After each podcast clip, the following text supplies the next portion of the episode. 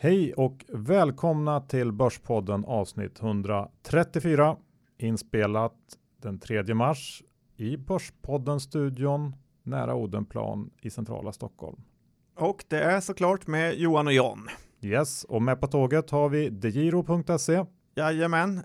Ni ska göra som vi, öppna ett konto på degiro.se och få möjlighet att trada alla jordens aktier i princip. Eh, det är ju väldigt kul. Senast har jag gett mig in i VRX härvan som ni känner till, Valiant, så giroportföljen har ju inte riktigt eh, levererat, men förhoppningsvis kommer den igen.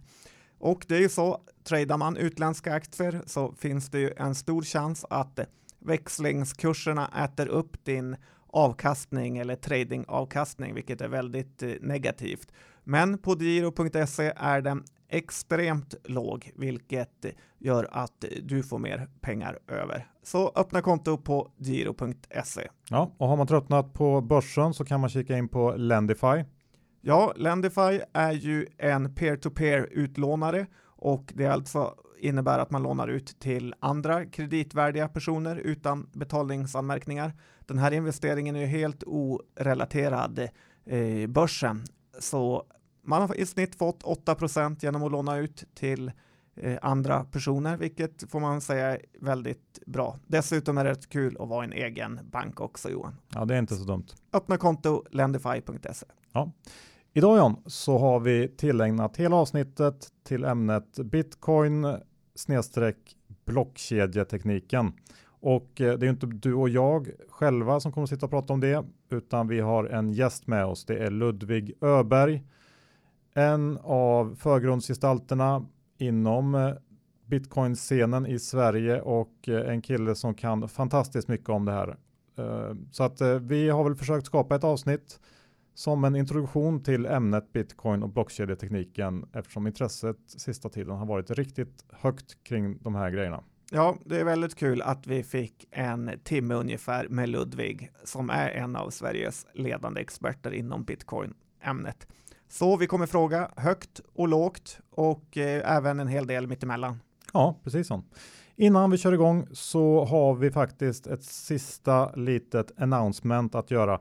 Vi har eh, ännu en gång ett kanonerbjudande ifrån privata affärer.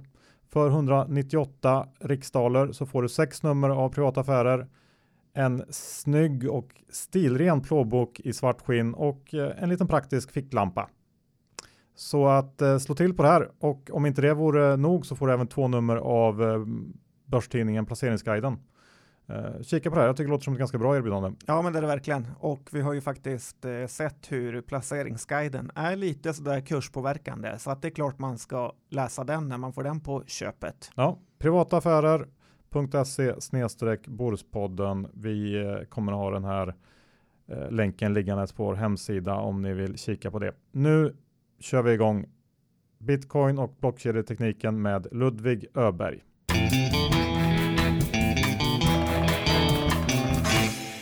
Idag har vi med oss eh, Ludvig Öberg, Bitcoin-expert kan man säga. Välkommen Ludvig. Tack så mycket. Vi kan väl börja med innan vi snackar eh, Bitcoin och blockchain att uh, du presenterar dig själv lite grann. Berättar om din bakgrund och vad du har gjort. Ja, Eh, jag vill egentligen började med bitcoin i 2011 någon gång och var väl egentligen intresserad av eh, hårdvara, bygga datorer och liknande. Och kom in från den lite mer tekniska perspektivet. Var du liksom som en, en miner? Ja, exakt. Jag höll på med, jag höll på att gamea massa, hade en stark dator och så såg jag online att eh, tjäna pengar med en dator. Jag fattade inte riktigt hur eller vad eller varför, men jag började med det i alla fall. Eh, och sen så gick det därifrån. Så började jag läsa på mer och mer och förstå mer och mer av systemet. Och sen så eh, 2013 så startade jag då ett företag som heter Safello eh, med några andra som gör eh, växlingstjänster i Europa och Sverige. Så man kan växla via bitcoin och euro och SEC och sånt. Och sen så därifrån har jag bara jobbat med ett antal företag inom den här spacen. Okej. Okay. Vad eh, har du gått för utbildning? Jag har bara gymnasial utbildning, jag har gått natur-natur så jag började faktiskt, startade företag direkt efter gymnasiet. Och eh, LHS? LHS? Livets hårda skola? Ja, kan man säga. Eh, så jag är väl domänexpert på det här liksom. Det är det jag har gjort sedan ja, ett antal år tillbaka liksom. Hur gammal är du? Eh, jag är 21, fyller 22 i år. Så att, Ung och lovande. ja, får man väl säga. Och, eh, och i dagsläget, vad, vad sysslar du med just nu? Eh, så just nu så driver jag en konsultbyrå, men jobbar främst med ett företag som heter Chromaway som bygger då bitcoin och blockkedjelösningar till finansiella företag. Men har även lite andra projekt där och var. Mm. Och det är ju en av anledningarna att du är här idag för att du är eh, du är ju väldigt duktig på det här med bitcoin och blockchain och eh, vi tänkte försöka reda ut eh, begreppen i det här avsnittet idag. Så vi, jag tänkte att vi börjar från början. Eh, hur startade hela den här bitcoin-grejen? Ja, det, det, är en lite rolig historia. Det var eh, 2009 så släpptes eh, första informationen om bitcoin. Och det var någon som kallar sig Satoshi Nakamoto. Man vet inte om det är en grupp av personer eller en kille eller en tjej eller nu vad. Men de släppte i alla fall eh, ett eh, på en eh, mailinglista om en beskrivning om hur det här systemet skulle kunna funka, ett white paper och även kod då som var öppen källkod så vem som helst kan gå och läsa. Och först var det liksom ingen trodde på det, det tog inte riktigt fart. Det var egentligen bara den personen själv. Sen sakta men säkert började det komma någon som liksom, oh, men det kanske kan funka det här systemet och så blev det fler och fler som jobbade på det här open source-projektet.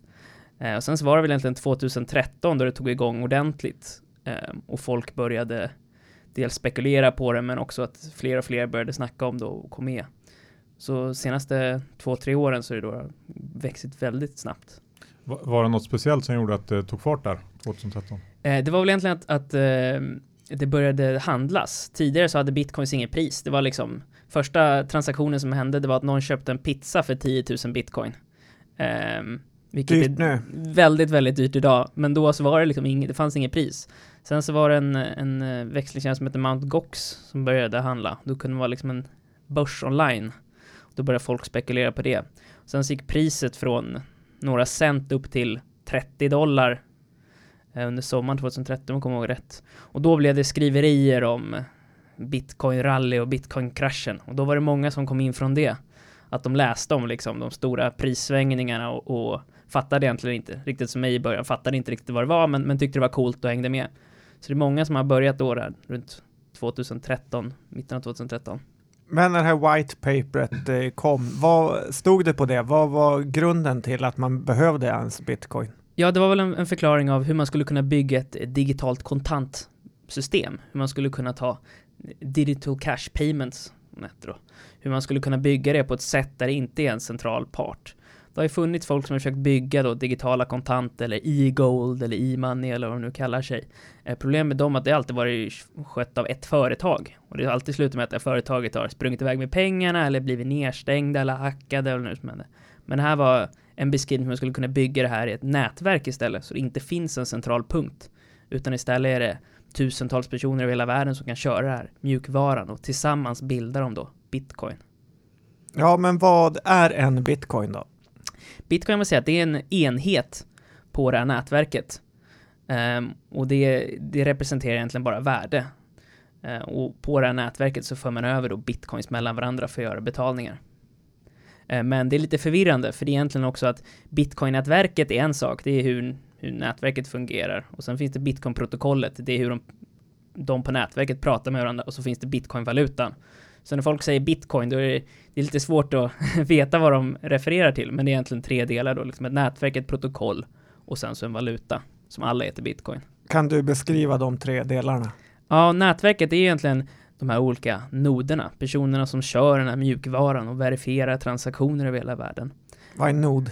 En nod är bara en maskin, en dator som kör då den här mjukvaran. Um, och de, det, ni kan tänka er lite om eh, BitTorrent, om ni någonsin har laddat ner någonting legalt eller illegalt. Eh, det är ju ett system som inte har en central punkt, utan istället är varje person som kopplar på sig är en nod. De är del av ett nätverk som kommunicerar mellan varandra. Och protokollet är helt enkelt hur de kommunicerar med varandra, vilka standard som finns över hur meddelanden ska se ut och liknande. Och sen så valutan är egentligen det som förs över, det som transaktionen innehåller, det innehåller bitcoin. Då. Och hur kommer de här eh, mining, uh, miningbolagen in i det här? Eh, så det är egentligen sättet eh, att verifiera betalningarna. Eh, du, har ett, du har ett problem som jag ska försöka förklara lite, men det är egentligen att om du har någonting digitalt, alltid tidigare har man kunnat kopiera det. Och det gör det väldigt svårt att skapa digitala pengar. För har du någonting, då kan du kopiera och göra en exakt lika kopia. Och då är det helt ett problem, då kan du betala till exempel två personer samtidigt. Och de båda tror att de har fått pengarna. Men det går ju inte, för du behöver ju bara en person som får dina pengar. Och sättet bitcoin löser det här eh, är då genom den här verifieringen av miners.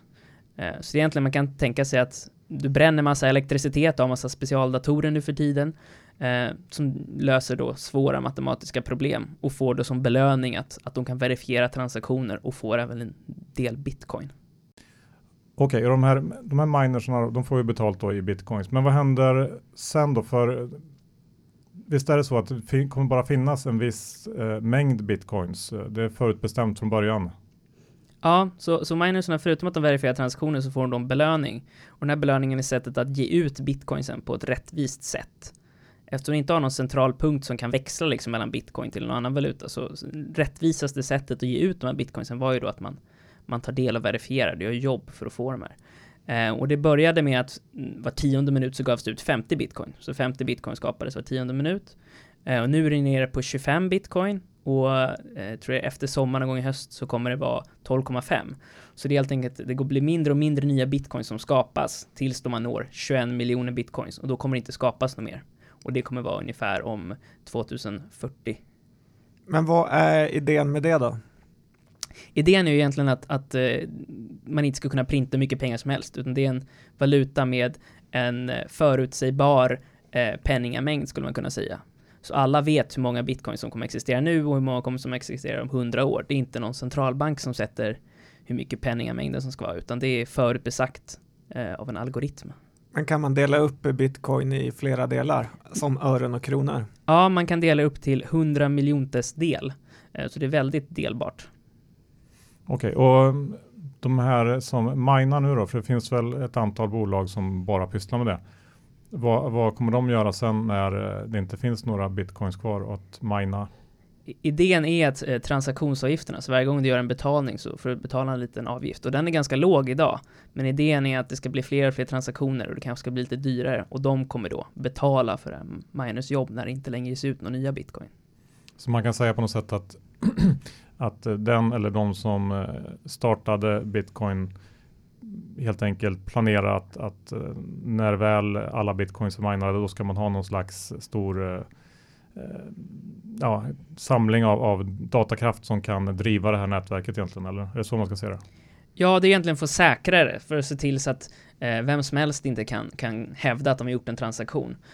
Um, och det viktiga är egentligen att det är tillräckligt hög då beräkningskraft för att inte en enda person ska kunna själv gå in och förstöra för nätverket. Och det här är då idén att i framtiden, nu är det subventionerat av, av då inflation skulle man kunna säga, men i framtiden så ska det då vara betalt av transaktionsavgifter i systemet. Hur mycket är alla bitcoin i världen värda? Ungefär 6 miljarder dollar just nu, det går lite upp och ner beroende på priset. Och hur löser man att eh, man behöver mycket mer pengar än så? Det är ju därför det, det är delbart, så du kan ju dela det ner till 100 miljonters del. Så även ifall bitcoin går upp till liksom, flera hundratusen dollar styck så kan du fortfarande dela dem. Så den minsta delen heter Satoshi, en Satoshi, och det är då en hundra miljonters del. Det blir mycket att hålla reda på för den som eh, ska handla. Ja, eh, men hela idén med bitcoin är väl lite att det ska, ska vara eh, datorer som sköter transaktionerna, så du ser egentligen bara liksom ditt värde i din plånbok och sen så sköts själva betalningen av det av maskiner. Men, men den här eh, Satoshi då, vet man vem det är? Nej, det finns ju många som har spekulerat och, och folk som har sagt att det, jag tror det är den där, men det är ingen som har kunnat bevisa det. Eh, han försvann eh, några år efter bitcoin skapades och gav över stafettpinnen till en annan person som hade kommit med det öppna källkodsprojektet. Eh, och ingen vet egentligen dens identitet.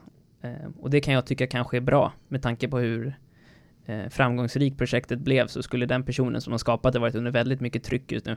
Eh, så det kanske var en smart sak att göra. Vem äger mest bitcoin i hela världen? Ja, det är ju då, tror man, den här Satoshi Nakamoto. Men han har inte rört sina bitcoin. Han har ungefär någonstans beräknat, beräknat 750 000 till en miljon av de här bitcoinsen. Eh, men det är svårt att veta exakt och de här bitcoinsen har inte rört sig heller. Så det går inte att veta ifall den här personen faktiskt har tillgång till dem fortfarande eller ifall de har tappat bort dem helt enkelt.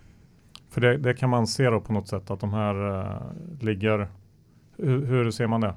Alla trans- sättet som bitcoin funkar är att alla transaktioner är öppna för alla. Så vem som helst kan gå in och kolla på transaktionshistoriken skulle man kunna säga. Och då kan man ju se att i början av bitcoin så var det någon som då minade, skapade nya bitcoins och de har helt enkelt eh, inte rört sig sedan dess.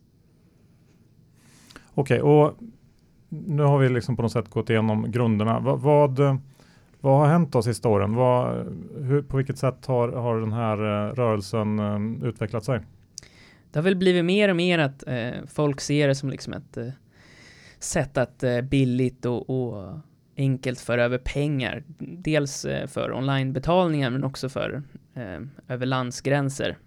Eh, och idag så med det, nya, med det nuvarande finansiella systemet så är det ganska svårt till exempel om du ska föra över till Afrika eller Sydamerika eller vad det nu kan vara. Eh, men med bitcoin så gör det ingen skillnad var du geografiskt är, för alla är på samma nätverk, alla har samma liksom, finansiella system. Så det gör ingen skillnad ifall jag betalar dig här eller ifall jag skickar halva sidan jorden, det är lika dyrt. Och det har varit mycket, mycket snack om, om Kina i samband med bitcoin, att det, det är många som, som använder det i Kina och som kanske eh, försöker komma, komma undan eh, olika typer av, av kapitalkontroller och, och sådär. Hur, hur ser det ut? Ja, eh, de har ett väldigt stort community där skulle man kunna säga och det kan ju dels kan det ju vara att, att det är just det. de kanske vill rika kineser som vill ha ut pengar i landet. Men jag tror mer att det är att de har Eh, det, är helt enkelt många som är intresserade och gillar att spekulera och trada. Eh, också många som eh, just med miningen, den här hårdvarukraften. Kina har ganska billig el eh, och de ligger ganska nära. Ofta är det produceras chippen antingen i Taiwan eller Kina. Eh, så det är många av de här mining farmerna, man ska säga, som, som skapar bitcoin, som ligger där i Kina.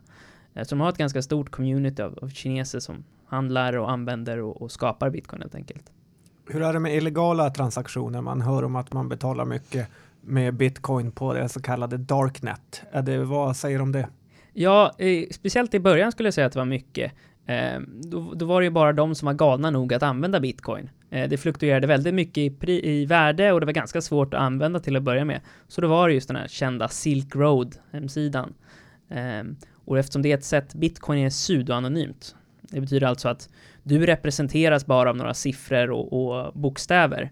Eh, och alla kan se betalningarna, men du vet inte vilken alltså individ som är bakom de betalningarna. Och det gör det då bra för kanske illegal handel. Nu tror jag att det blir mindre och mindre för att polisen har lärt sig om hur man hanterar bitcoin-transaktioner och, och dark eh, markets. Men eh, när jag började var det ganska mycket sånt. Det var en ganska stor del tror jag av handeln av bitcoin. För det är mycket prat om penningtvätt eh, och sådana regler som regleras mer och mer. Är inte det ett problem för bitcoin?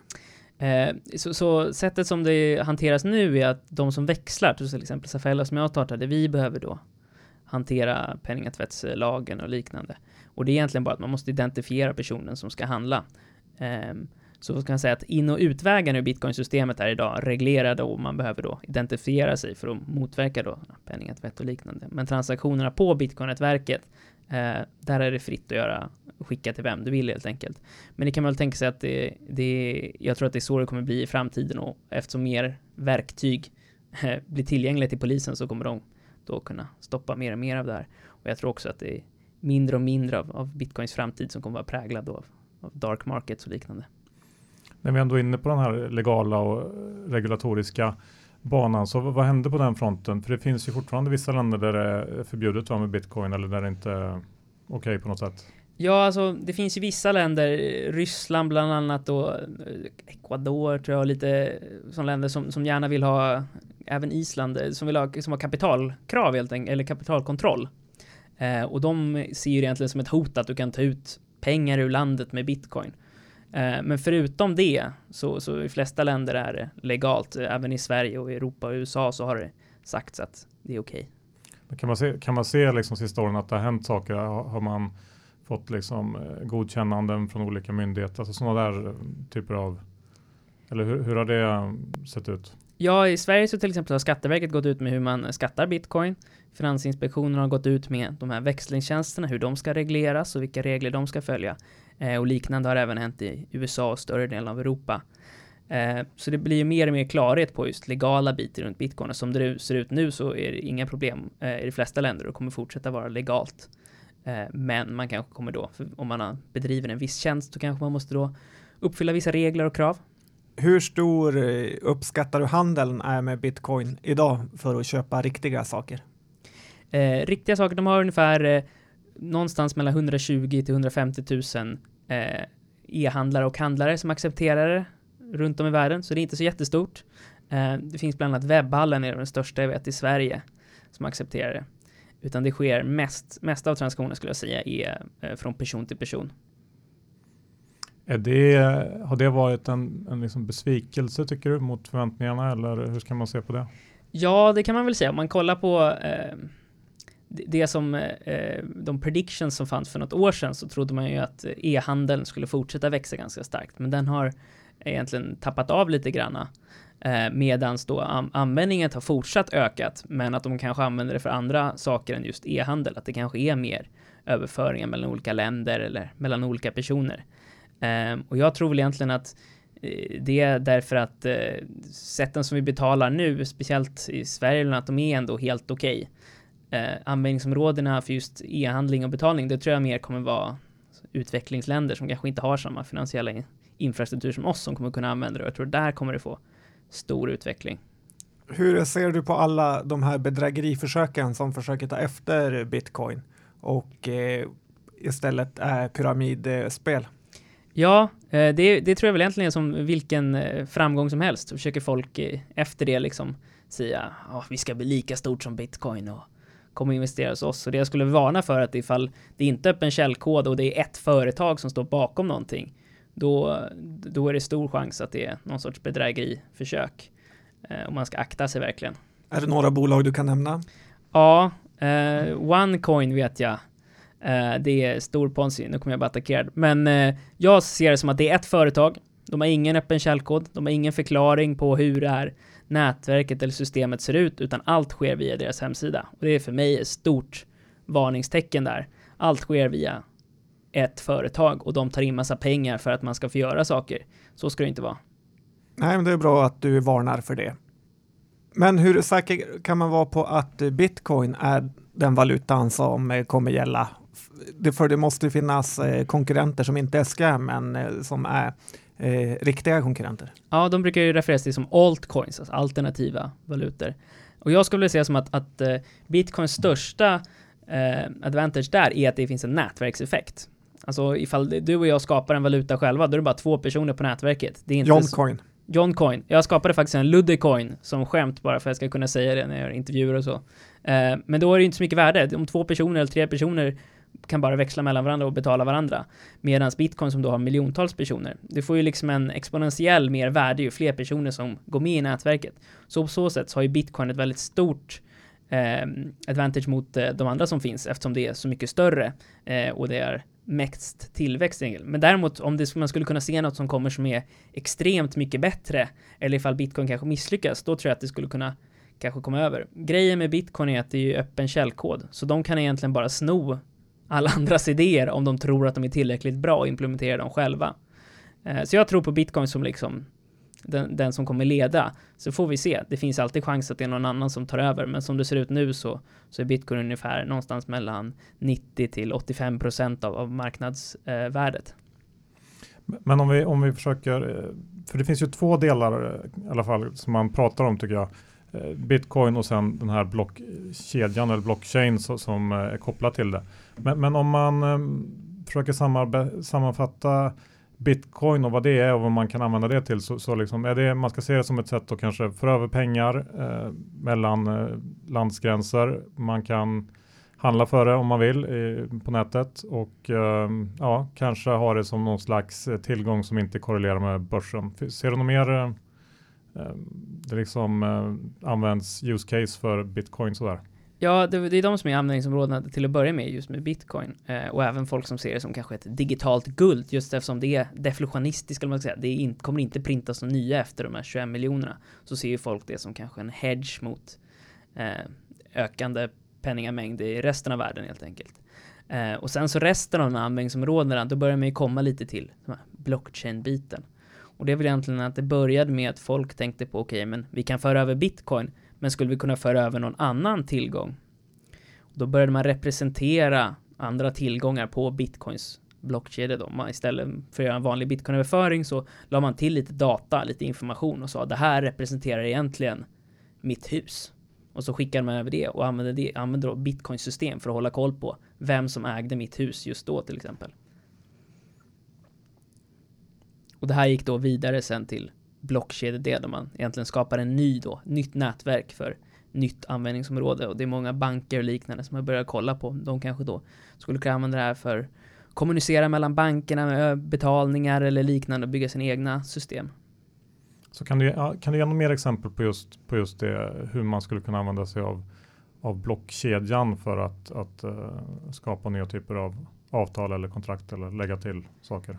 Ja, alltså, man kan väl tänka, eh, blockkedjan är väl egentligen som jag ser det eh, eh, ett protokoll, ett standard för hur man ska kommunicera information och sen så är det också hur man ska lagra den här informationen. Och sättet man lagrar är ju då är blockkedja. Det är alltså i block. Det man summerar transaktioner eller data i block och lägger upp dem, sen kopplar ihop de här blocken. Det blir en kedja. Och de här blocken refererar alltid till det tidigare blocket. Och det gör så att om du vill ändra någonting väldigt långt bak, då ändrar du även hela vägen fram till nuvarande situationen. Så all, all data är egentligen, kan man säga, eventbaserad och kopplad till tidigare events, tidigare transaktioner. Och där får du väldigt hög säkerhet, för om någon går att ändra någonting långt bak så blir det väldigt tydligt att någonting är fel. Men kommer man kunna se då, till exempel om 40 år, vad som har gjorts med den här eh, myntet eller coinen? Ja, så hela idén bygger på att du har hela transaktionshistoriken. Det är så du verifierar att saker händer som det ska. Att eh, om, om, om du vill ta emot en transaktion Sättet du verifierar att du går tillbaka hela vägen och säger okej, okay, var kom den här transaktionen ifrån? Var kom den transaktionen ifrån? Hela vägen tillbaka till då bitcoinsen eller vad det nu är skapades. Och på så sätt kan du säkerställa att allting är rätt. Så att man kan se att eh, Agda köpte ett, eh, en dator från webbhallen för 30 år sedan. Det är just därför att det är därför inte kopplat till identitet, för då skulle man kunna ha här väldigt hög spårbarhet. Det är därför bitcoin är byggt så att eh, du inte ska veta vem det var. Så du kanske vet att någon betalade 10 000, men du vet inte för vad eller vem det var parterna i den här transaktionen. Men du kan se att transaktionen skedde. Men du sa det, det, blir, det här med att ändra då, går det att ändra en transaktion? Eh, så, så, egentligen om man kan säga att det som när en transaktion har tagits in i ett av de här blocken som jag diskuterade om, när den har verifierats av nätverket, då går det i, i praktiken eh, inte att ändra. Eh, det blir säkrare och säkrare ju mer tid som går. Tills det blir nästan omöjligt att ändra den. Och det är just den här säkerhetsaspekten som, som många av de som vill bygga applikationer som liknar Bitcoin är ute efter. Att de vill ha en viss säkerhet när de har gjort en transaktion eller någonting har hänt. De vill de veta att någon inte ska kunna gå in senare och ändra i det här systemet. Men vad händer om någon spränger bort eh, datahallen där allt det här informationen ligger? Det är just det att det ska inte ligga på en central plats utan det här finns eh, tusentals datorer över hela världen som kör här. Så du kan spränga upp hur mycket du vill. Så länge inte internet eller alla som är på nätverket går ner så finns det alltid en kopia med de här transaktionshistoriken som du kan referera till. Men går det inte att fejka på något sätt? Eh, du kan ju, du kan ju fejka att du gör en transaktion, men då kommer alla andra som är i nätverket säga att eh, den här transaktionen är inte giltig och så kommer det inte godkännas. Eh, så sättet är att alla måste verifiera alla transaktioner om du vill då vara en full medlem av nätverket. Är det de här noderna som gör det då? Ja, exakt. Noderna verifierar eh, och sen minersna lägger till nya block. Hur var det med den här Mount Gox-börsen eh, som kollapsade i Japan? Ja, det var ju faktiskt eh, lite innan jag startade Safello. Eh, och det var egentligen en, en, kille som hade lite en, en börs som han hade byggt själv med några andra eh, och, och, som var ganska dåligt skick och man vet än idag inte riktigt vad som hände. Han hävdar att han blev hackad och att någon snodde alla bitcoins då. Och det var ju därför att folk handlade, det var den största handlingsplatsen skulle man kunna säga. Eh, så det fanns tusentals bitcoin då på den här hemsidan. Okej, okay, men det var, ut, blev inget större hot mot själva bitcoins eh, överlevnad? Nej, utan det som egentligen hände var att alla började eh, kolla efter nya alternativ och de som poppade upp hade egentligen mycket bättre säkerhet. Så det blev egentligen att det blev en standard för bättre säkerhet om hur man säkrar de här bitcoinsen på börserna. Eh, så nu finns det Istället för att det fanns en stor så finns det nu tre, fyra, fem stycken börser som är ganska stora i världen. Eh, som har mycket bättre säkerhet helt enkelt. Men om vi, om vi går tillbaka till den här blockkedjan då. Vad i dagsläget vad finns det för, för, finns det någon som praktiskt använder sig av den för att ja, göra den här typen av transaktioner idag och baka in avtal eller någonting sånt? Så det finns ju ett antal som håller på med så här eh, experiment skulle man kunna kalla det. Olika banker och liknande eh, som håller på att göra sin egna. Eh, bland annat de jag jobbar för, ChromoWay, de har byggt en digital kontantlösning skulle man kunna säga för en bank som heter LOV Bank i Estland. Och eh, den är just nu i beta så de håller på att testa den. Men då ska man kunna göra euroöverföringar kopplat då till bitcoin-blockkedjan. Sen finns det ju andra exempel som är, som är live, till exempel eh, eftersom man har den här att du inte kan ändra någonting när den väl är i blockkedjan så kan du till exempel stämpla in dokument. Så du till exempel om du eh, vill bevisa att du hade det här dokumentet eh, tisdagen den 23 2010 eller vad det nu är, då kan du då stämpla in den i bitcoin-blockkedjan och sen så kan du hänvisa till den här transaktionen som finns med och då kan du säga med 100% säkerhet att du hade det här dokumentet vid den tiden. Så det finns ju sådana andra applikationer än bara transaktioner som man kan använda bitcoin-nätverket för. Så till exempel man skulle kunna kanske ha någon slags testamentesregister eller? Ja, exakt.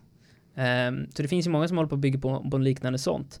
Uh, sen finns det ju också de som använder andra blockkedjor som bygger liksom en egen kopia med lite modifieringar. Uh, speciellt då banker som kanske inte vill ha att man ska kunna vara anonym till exempel eller de vill ha att transaktionerna ska gå snabbare eller vad det nu kan vara. Och, och de bygger då sina egna alternativ men som är stängda som är liksom för dem. Just det. Ja, det ser man ju mycket i, i media just nu. Vad, hur ser det ut då? Kan du ge oss en liten uppdatering kring det? Ja, eh, det finns ju lite olika så här eh, konsortium skulle man kunna säga. Det, det, är R3 och sen så finns det Digital Asset Holding. Så det är egentligen två grupper som försöker sätta en standard. Um, och de har då båda tagit in ett 40-tal banker som ska försöka komma på en standard om hur de ska göra sin egen blockkedja. Och de håller egentligen på att experimentera och göra massa olika saker och försöker komma fram till liksom, hur ska standardprotokollet se ut för blockkedjor i framtiden.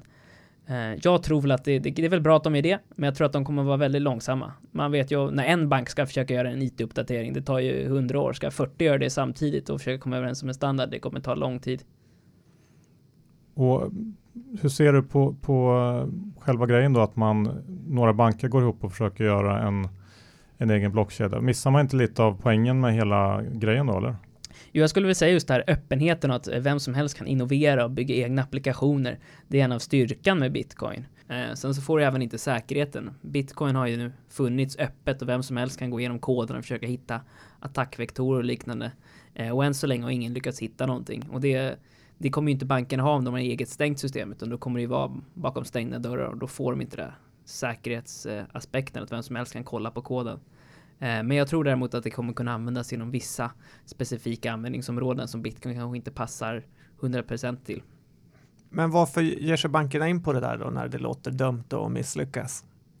De ser väl egentligen som att eh, alla andra the cool kids håller på med blockkedjor eh, och då måste alla hänga med liksom. Sen finns det ju tror jag väldigt stora eh, som de kan tjäna väldigt mycket på. Att, att gå med och ha ett standard mellan varandra. Nu har ju varje bank sin egna IT-system och de ju, kan ju inte kommunicera med något system utanför utan alla har sina egna stängda lådor. Och de skulle börja då använda lite mer bitcoin-liknande system. De har ett öppet protokoll som alla har. Det finns en standard för att kommunicera med varandra. Då skulle de ju kunna tjäna väldigt mycket. Så på så sätt så tycker jag det är väldigt positivt att bankerna börjar kolla på det. Och jag tror även att det finns eh, områden då, då bitcoin-blockkedjan kanske passar mindre bra. om Man skulle kunna bygga några andra alternativ eh, som eh, passar bättre än dagens finansiella system.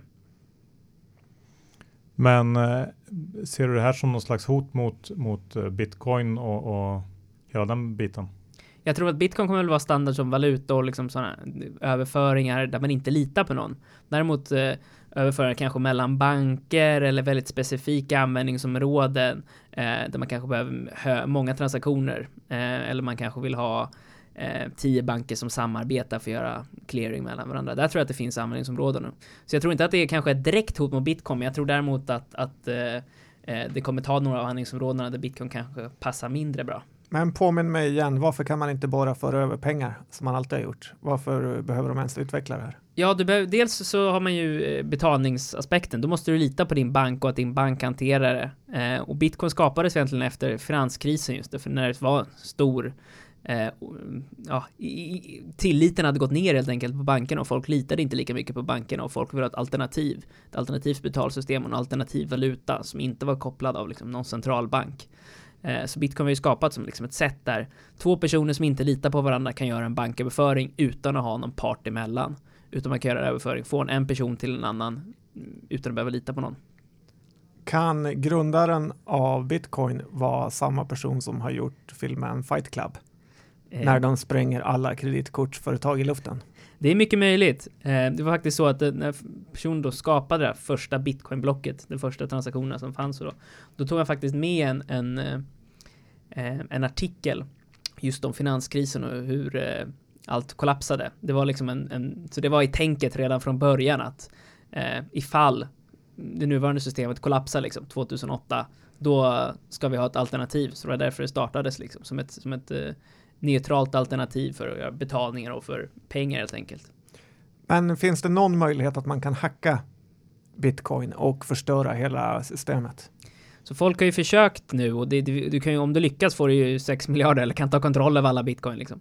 Eh, så på så sätt så är det väldigt stor belöning till den som lyckas och än så länge, den har ju funnits nu sedan 2009, så sju år har folk försökt och försökt eftersom koden bakom bitcoin, hur det fungerar, är öppen för alla att granska. Eh, så har hela världens liksom hackercore försökt att ge sig på bitcoin och än så länge så har man hittat lite buggar lite här och var som har fixats men inget kritiskt liksom som har hänt. Men vad är det som gör bitcoin unikt?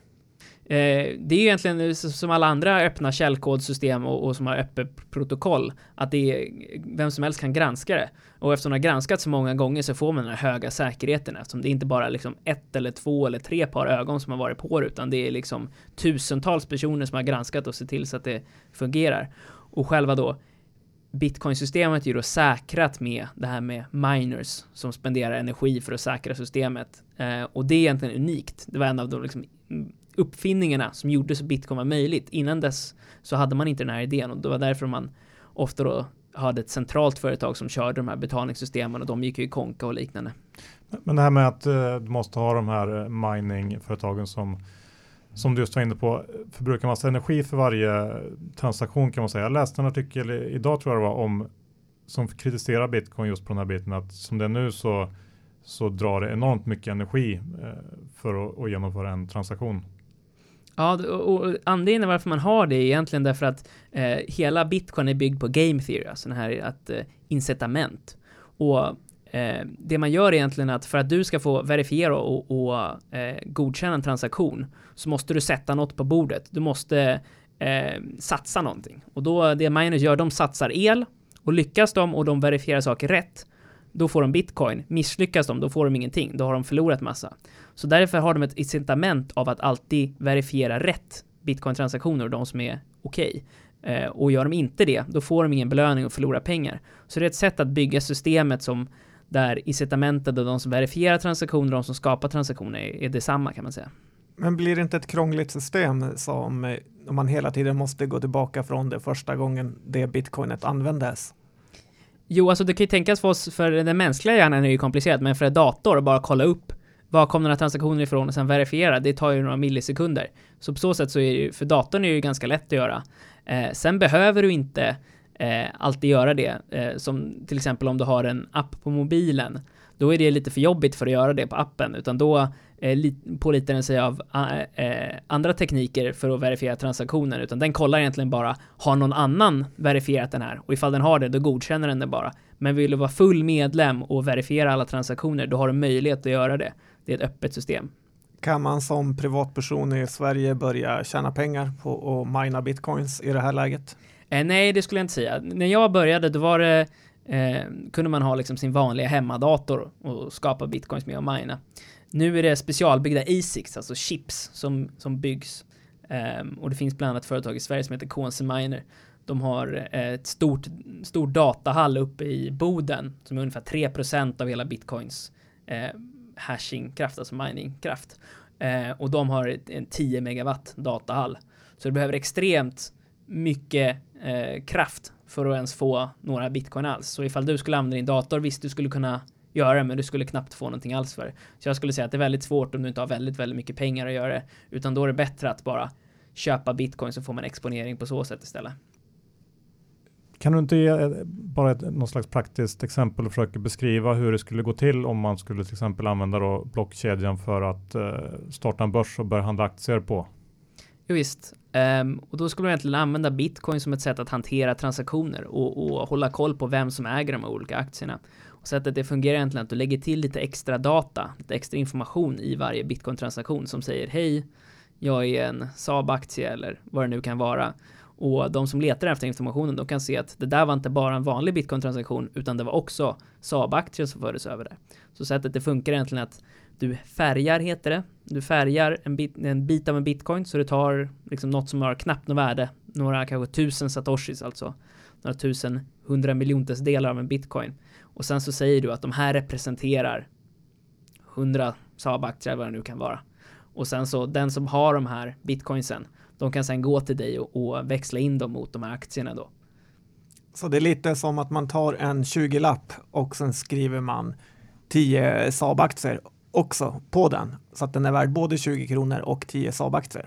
Ja, det skulle man kunna säga, fast eh, ingen annan kan skriva på ett annan och sen hävda att det var samma. Då är ju då problemet att om du har, då kan någon annan skriva att det här är 20 Saab-aktier på den här 100-lappen och sen kommer de med 200 lappar till dig och vill ha 40 istället. För varje 20-lapp är unik. Ja, exakt. Varje bitcoin är då unikt och hålls koll på då bitcoin-nätverket, så det finns inga, finns inget sätt att duplicera de här. Så därför är det ett säkert system att hålla koll på de här aktierna. Och, och varför skulle man vilja göra det här då? Vad är fördelarna mot dagens system?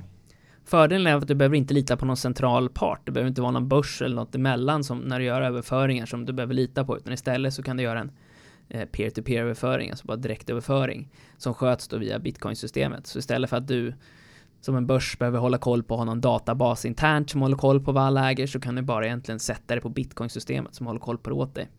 Så man, man tar egentligen bort ett, ett ben, man tar bort uh, clearing-benet så att säga.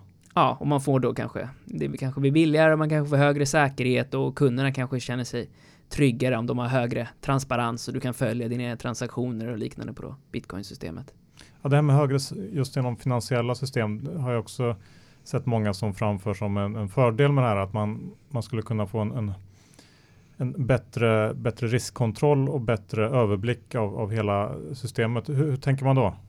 Jo, det är ju det här, både bitcoin och även de här blockkedjorna som finns i andra alternativen. de är ju ofta så att vem som helst kan, kan eh, kolla på transaktionerna.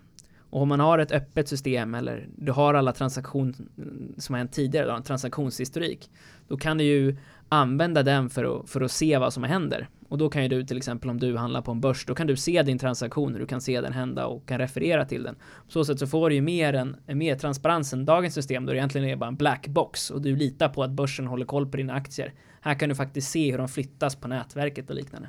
Och man, man kanske också skulle slippa den här den här problematiken vi hade i, i kraschen 2008 där när folk var osäkra på vem som kanske skulle klara sig, vem som var skyldig, vem vad och så vidare. Ja visst, du har liksom öppna böcker. Alla kan, om, om de vet vilken bitcoin-adress du har, då kan de se hur mycket pengar eh, du har då. Och du kan även eh, bevisa att jag äger så här många av aktier eller bitcoin eller vad nu Du kan matematiskt bevisa att du äger det. Eh, även om du inte vill eh, öppna böckerna så att säga, utan du kan bevisa det på andra sätt. Men flyttas inte ett litet del flyttas inte en liten del av problemet till de här garanterna då, som är de som ska lösa in eh, dina bitcoins? Jo, eh, det är det ju. De, de blir på något sätt eh, en, en, del i värdekedjan. De växlar fram och tillbaka mellan den här digitala valutan och kanske den fysiska valutan eller mellan de aktierna på börsen och aktierna på det här nätverket. Men det är ju väldigt likt som det är i dagens system. Om du sätter in pengar på Handelsbanken eller så, då är det ju egentligen inte dina pengar längre. Då är det Handelsbanken och de lånar det senare ute, ja, ett antal gånger. Eh, och du behöver helt enkelt lita på att Handelsbanken kommer ge tillbaka dina pengar eh, när du ska ta ut med bankomaten någon dag senare. Så med bitcoin kan man då egentligen sätta in pengar i systemet, men sen kan man ta ut dem från vilken garant man vill.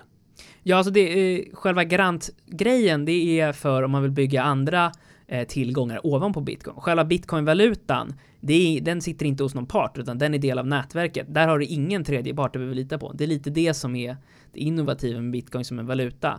Att det finns ingen centralbank, det finns ingen bank, utan allt är liksom ett nätverk av personer över hela världen som samarbetar. Och du behöver inte lita på att någon bank ska ge dig tillbaka dina pengar, utan du äger dina pengar.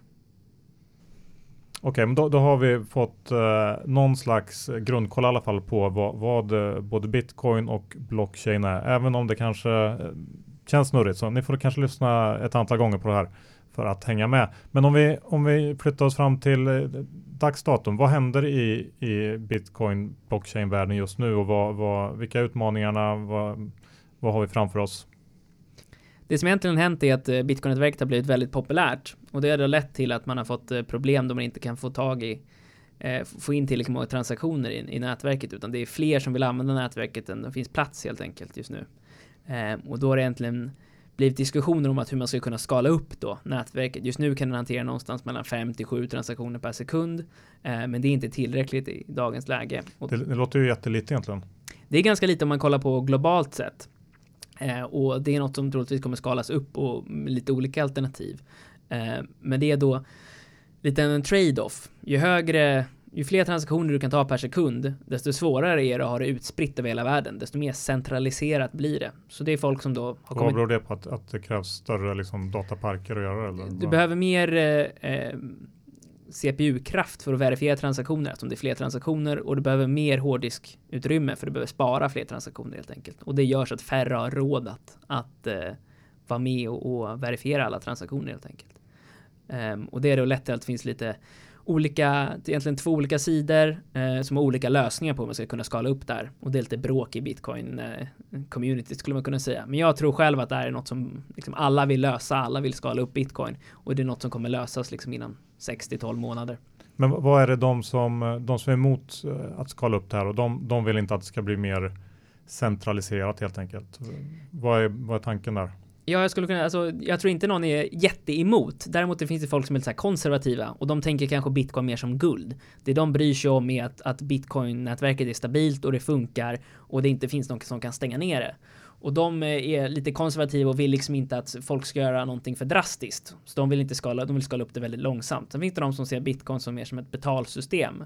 Och de ser ju att om, om inte folk kan använda det här för att betala, då kommer folk gå någon annanstans. Vi måste skala upp det snabbt. Så det är de två sidorna och jag tror att eh, det har varit mycket diskussioner fram och tillbaka. Man börjar nu komma till någon sorts mittpunkt där man tar det lite halvlugnt medan det uppgraderar systemet as we go.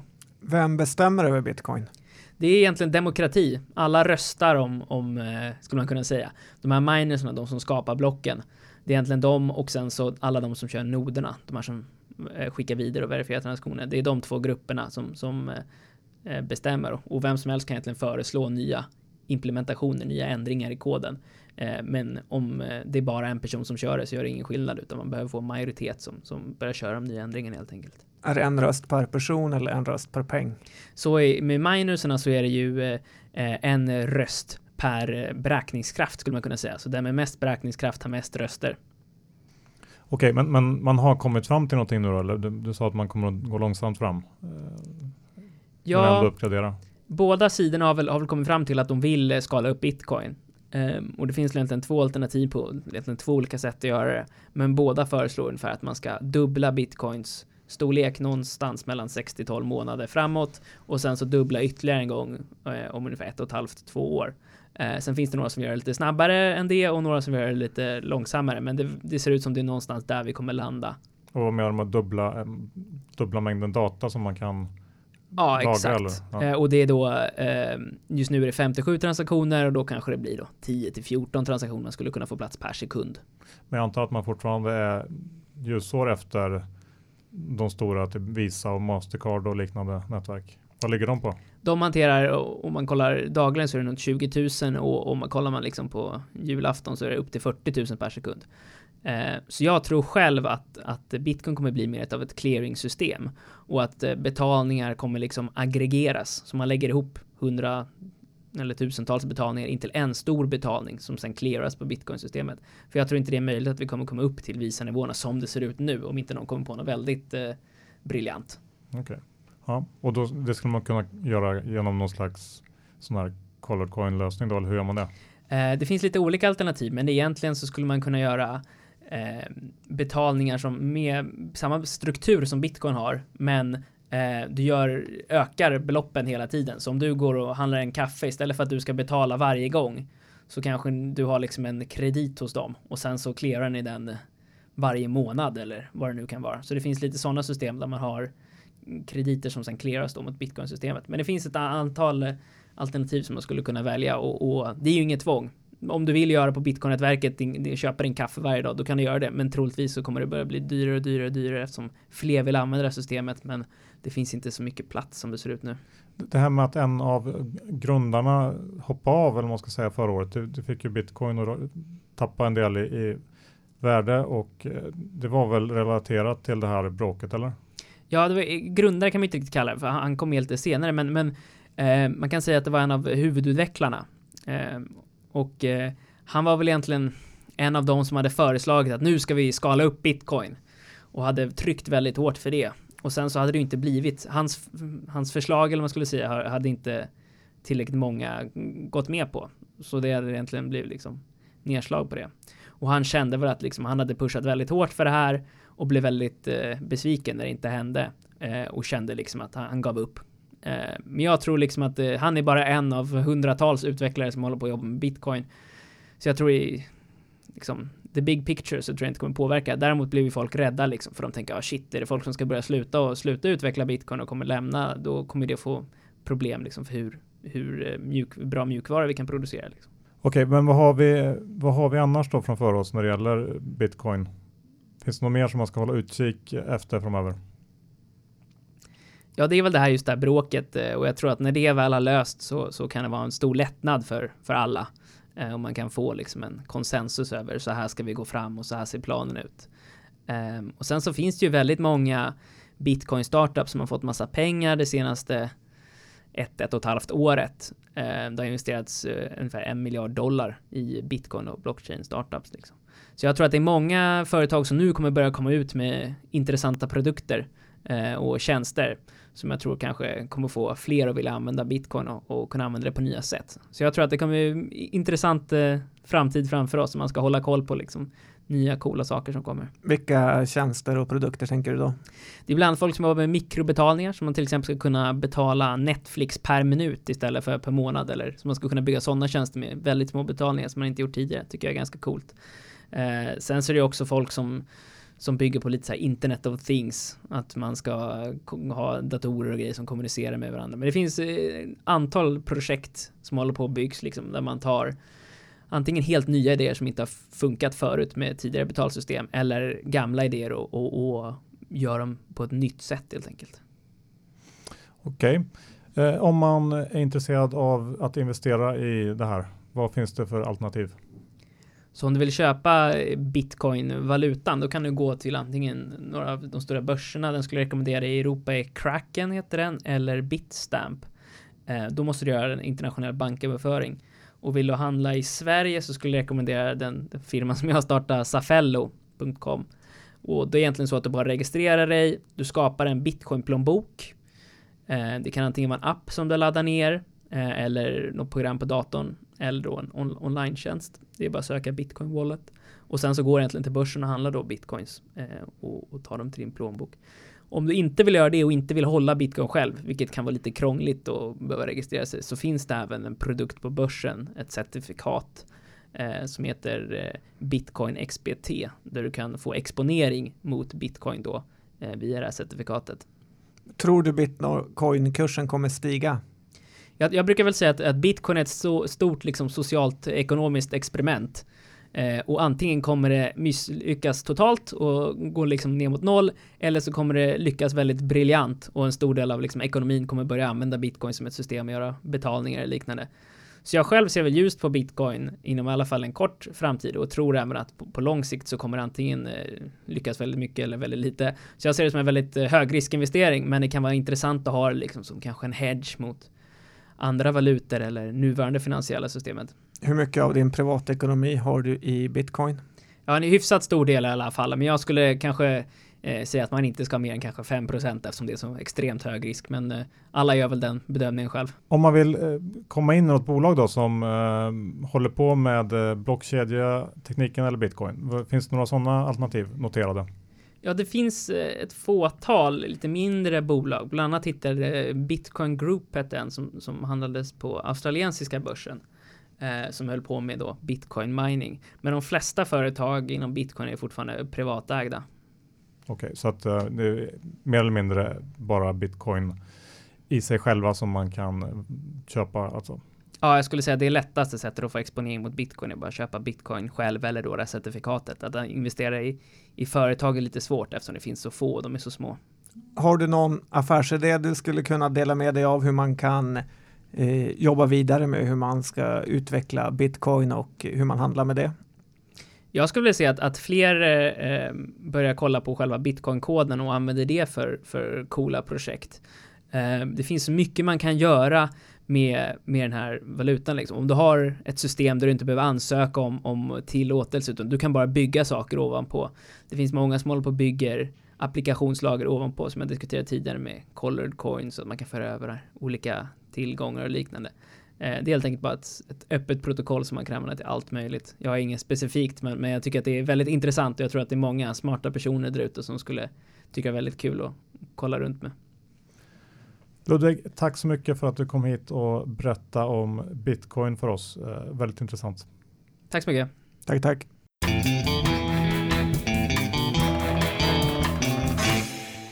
Tack för det Ludvig. Ja, kanon. Vilken eh, kunskap i en så ung kropp. Ja, verkligen. Det är ju nästan så att man önskar man var där själv. Ja. Spännande är det här i alla fall. Jag tror ju att eh, det kommer hända mycket intressanta grejer relaterat till eh, bitcoin och blockkedjetekniken i framtiden. Så att eh, skönt att ha lite bättre grundkoll på allting innan det drar igång på riktigt.